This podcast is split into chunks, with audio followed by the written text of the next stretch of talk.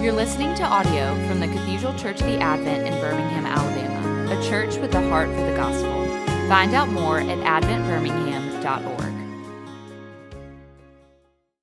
In the name of one God, Father, Son, and Holy Spirit. Amen. A reading from Mark's Gospel, beginning in the second chapter and the first verse. And when Jesus returned to Capernaum after some days, it was reported that he was at home. And many were gathered together so that there was no more room, not even at the door. And he was preaching the word to them. And they came, bringing to him a paralytic carried by four men. And when they could not get near him because of the crowd, they removed the roof above him. And when they had made an opening, they let down the bed on which the paralytic lay. When Jesus saw their faith, he said to the paralytic, Son, your sins are forgiven. Now, some of the scribes were sitting there, questioning in their hearts, Why does this man speak like that? He is blaspheming. Who can forgive sins but God alone? And immediately, Jesus, perceiving in his spirit that they thus questioned within themselves, said to them, Why do you question these things in your hearts? Which is easier to say to the paralytic, Your sins are forgiven? Or to say, Rise, take up your bed, and walk? But that you may know that the Son of Man has authority on earth to forgive sins, he said to the paralytic, I say to you, Rise, pick up your bed, and go home. And he rose and immediately picked up his bed and went out before them, so that they were amazed and glorified God, saying, We never saw anything like this. The word of the Lord. Thanks be to God. Well, Craig, it's good to be home. I miss you all very much. And, you know, the, the, saying goes, home is where the heart is. Well, as Christians, home is where the gospel is. And so for me, home is also in Grace Cullman, where some of my friends are here in the pew this, this afternoon. Grace uh, is spoken here at Advent, so that's where home is for me. Uh, home is where my wife is and who sweetly whispers the gospel in my ear. Home is when I'm with Ben DeHart, who lives the gospel before me in word and deed, and Craig Smalley, and all of you. So I don't say that lightly. This is, this is home. This was our sending parish. But the phrase in our text this morning that Jesus was at home, it's kind of just a throwaway phrase. He was at home, and yet the people still approached him. Uh, ben and I can relate to this. We were colleagues in New York and we lived adjacent to the church. And so when we were at home, people came knocking on our door sometimes or ringing the doorbell looking for, uh, at the very least, some help. And so, yeah, Jesus at home, perhaps resting, and yet uh, he could not get away from the people. And he's already got a reputation. This is chapter 2 in Mark's gospel, and yet he's already got a reputation as being a healer and a speaker and someone worth uh, knocking over roofs and coming down to see. So, home is where the gospel is. And where Jesus was, the people knew there was something to be heard, something to be experienced, where it was worth knocking over doors and coming down through the roof. Where the gospel was preached and heard, given and received, not taken for granted and yet expected. That's where our home is as Christians. But can you imagine the desperation of this paralytic? I mean, can you imagine the need to come down through the ceiling? Humans, uh, we, we have desperate times and they call for desperate measures. I remember this well in New York, and uh, the first individual whom I baptized. You know, you have dreams in seminary. It'd be a cute little family with a newborn, and you'd have brunch afterwards, and it would just be lovely and just textbook. Well, my first baptism was not textbook. Uh, it was a homeless gutter punk uh, in New York City who had a yellow mohawk. Uh, he was in his late 60s and kind of came through the punk movement growing up and uh, was addicted to heroin. But he was desperate. He was desperate. He knew what it meant to knock a door down to hear from Jesus.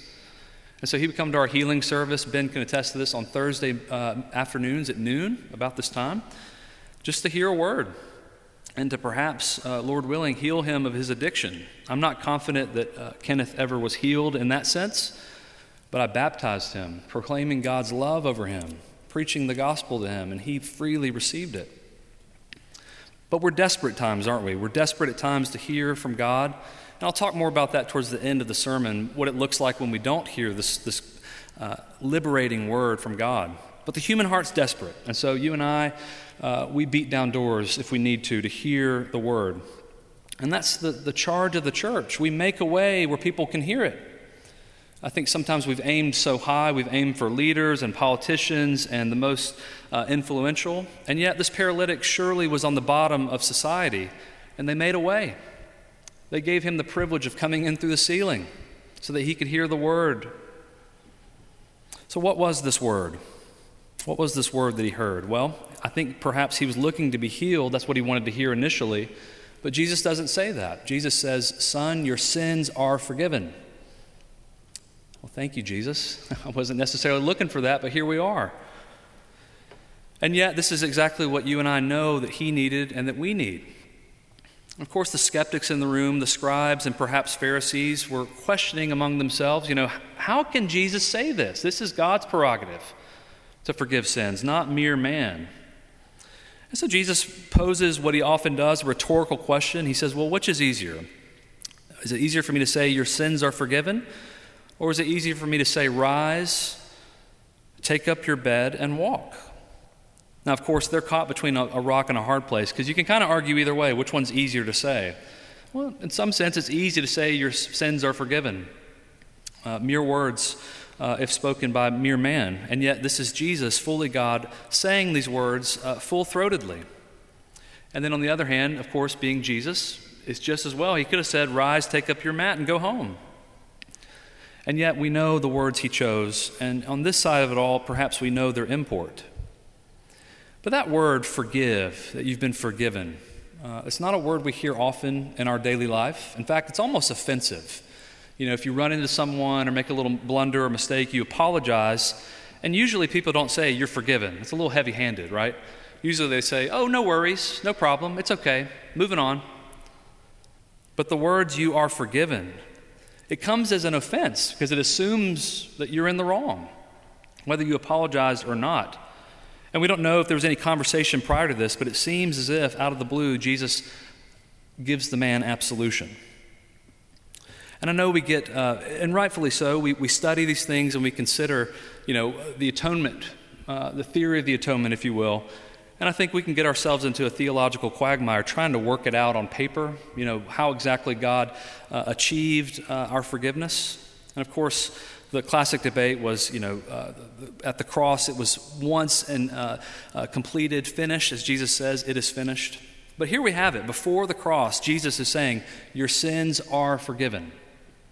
That's not to negate the cross, but the cross is the achieving, uh, crowning achievement of forgiveness. It's forgiven, forgiveness taken to its dying breath. And so Jesus, by fiat, by his word, by God's word, has the power to forgive sins. And what power and import that he did it on the cross. And he achieved it for us at Golgotha. And like I said, until the dying breath, his last words, Father, forgive them, for they know not what they do. And then, of course, uh, it is finished. Now, we would doubt Jesus if uh, his whole ministry and his whole life he had been healing and forgiving, and then at the very end he said, I'm done with this. I'm tired of suffering. Angels, get me down from this cross. Forgive my language, but if he had said, Screw you guys, I'm going home, we would have nothing to believe in. Everything would be a sham. And yet, till the dying breath, his word is, Father, forgive them. That is forgiveness taken to the very end. And of course, we know death could not contain that word. Death sort of finalizes, if, if you will, the, the human side of Jesus' life, his, his mortal life, uh, but we know he's not mortal. And so death is a completion. We can't add to the story. The final word is forgiveness. And then in resurrection, he comes back. He says, My peace I give unto you, my peace I bring to you. In other words, reifying that forgiveness even on the other side of the grave. And if it were me or you, I'm sure we would come back wagging our finger saying, Where were you? How did you let me die like that? But he raises his nail scarred hands and says, Peace. And once again, achieving that forgiveness for them. So the paralytic perhaps wasn't looking for this, but you and I know this is what he needed and what you and I need. This was precisely Jesus' ministry to forgive sins. Yes, to heal, yes, to make right this broken creation, but primarily to, to unify us with God as we're separated in sin. So I'm going to quote one of the great saints of the church at this moment. Uh, this is St. Whitney of Newark, New Jersey. It's Whitney Houston. And she poses, uh, she poses an important question for you and for me How will I know if he really loves me? In other words, uh, how will I know that this forgiveness is really for me? How, how am I assured of this? I mean, you and I weren't there in 33 AD, we didn't see it with our own eyes. And yet it comes through broken vessels like me, like your clergy here, like your other preachers, like your spouses, like people in your community who preach this word to you. That's how we know. We don't know in a rational sense, but we, we're assured in our, our spirit by God's Spirit through the preached word, through a little wafer in our hand, through a sip of wine, through a little water poured on our forehead, or if you were dunked in it, these are means of grace that uh, assure us of God's love. So St. Whitney was right. How, how do I know? How do I know he really loves me? Of course, she's talking about a lover, but you and I can reappropriate that. And as Christians, our mission is to make it known, make it explicit. If we lose this word, we cease to be the church. If we lose this word of the gospel, we are, no, we are a bastardization of the church. We're a cheap imitation. So we preach this word day in and day out, Sunday and between Sunday, that sins are forgiven in Christ Jesus. And it conjures up faith, it raises up faith in us. And that's why Jesus says, Your faith has made you well on so many occasions. Not our faith, but Christ's faithfulness working through us and achieving it for us, allowing it to touch down in our lives. It's not a mere abstraction. So thank you, St. Whitney. We need to know this. And ultimately, of course, it's Jesus on the cross. Even though you and I weren't there, we access that through the Word, through the sacraments, by God's Spirit. And we see that that, that forgiveness did not cease in suffering, it was only amplified. What's the danger if we don't hear this word? I mean, Jesus could have healed the man and let him go, but what's the danger if he had merely healed him and didn't mention uh, sin and forgiveness? What's the danger if the church does good works, you know, feeds the hungry, clothes the naked, visits the prisoner, and yet doesn't preach the gospel? What's the danger? Well, it's twofold. I mean, among uh, the, the, obvious theological point that people uh, continue to be separated from God and the dread of that reality. And I don't necessarily mean, I don't uh, exclude uh, eternal damnation, but I mean in the here and now. The danger is people are like ducks on water. You know, they can kind of fake and glide and look really good uh, from the top, but under the water, their little feet are kicking. And they're working so hard to achieve their own justification. And we're all prone to be this way in our lives. We like to look a certain way from the outside, but we're working hard beneath. And it's killing us. We're anxious and depressed and lonely and despondent. So that's the danger is people are living that kind of life. They're not freed from their sin, they're not freed from themselves. I have a good friend who's a lifelong member of a church and a great church historically, and then overnight, seemingly, overnight, you don't know this church, but, uh, and you don't know this individual, but overnight, uh, the preacher stopped preaching the gospel. Stopped. Legalism took this church like you wouldn't believe. And so, this friend of mine, he's, he's uh, quite a bit older than me, uh, but his children who grew up in this church and were baptized and married there, um, his grandchildren who were baptized there and were going to Sunday school, they left every Sunday thinking, Why do I feel so terrible? Why do I feel angry? Why do I feel anxious? And it took a few months for it to click, but they realized we're not hearing God's grace anymore. It was a slow fade from their perspective, but overnight, uh, legalism took over that church. So the danger, the danger for the church is uh, we're killing people and we're running them off. And maybe they go find another church. In this case, this person's case, he found another church. But for many, they never come back. And you hear things like, well, I, I read the New York Times on Sunday mornings now, and I go to Starbucks. Not hating on either of those things, but that's their new way of uh, living on Sunday mornings. And again, like ducks, they're working hard to not be anxious. Or you often hear people say, Well, I, I, commune with God in nature now. Okay, that's, that's beautiful, but what happens when there's a tornado or a hurricane? I mean, it's kind of hard to experience God's love in the midst of those kind of things. People need the preached word. People need to hear, Your sins are forgiven.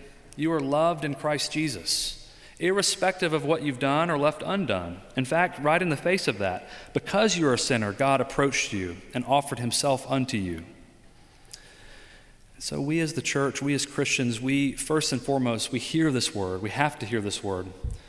And then we are propelled into the world, not by duty or obligation, but we can't help ourselves, but to share it with our neighbor, share it with our family, share it with anybody who comes across our way. So, my hope and prayer for you at the Advent and throughout this Lenten season, and I hope you hear this message every day, and I'm confident you do with your clergy and the folks that are coming in but just in case you haven't, your sins are forgiven. In Christ Jesus, not by the power of Jay Gardner, but by the power of Jesus. Your sins are forgiven.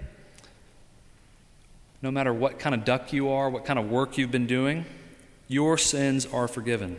And my prayer is that the Holy Spirit inspires you to share that with your spouse, with your neighbor, with your children, with your grandchildren, with your great grandchildren, with yourself, with your preachers. How do I know if he really loves me? Look to the cross and nowhere else. That's where you find God's love. Let us pray. Almighty God, we give you thanks that you have indeed forgiven us in Jesus Christ. And like the paralytic, we are desperate to hear this word, whether we know it or not. We're desperate. I pray that this word penetrates our hearts this afternoon and from hereafter. And although we're leaky buckets and we lose these things, fill us up again with your grace. I lift up the Advent to you. I lift up its membership and its community. And I ask, Lord, that this word would go out from this place from generation to generation. In Christ's name, amen. You've been listening to audio from the Cathedral Church of the Advent. If you live in Birmingham or find yourself visiting, we hope you'll join us at one of our Sunday services. Find out more at adventbirmingham.org.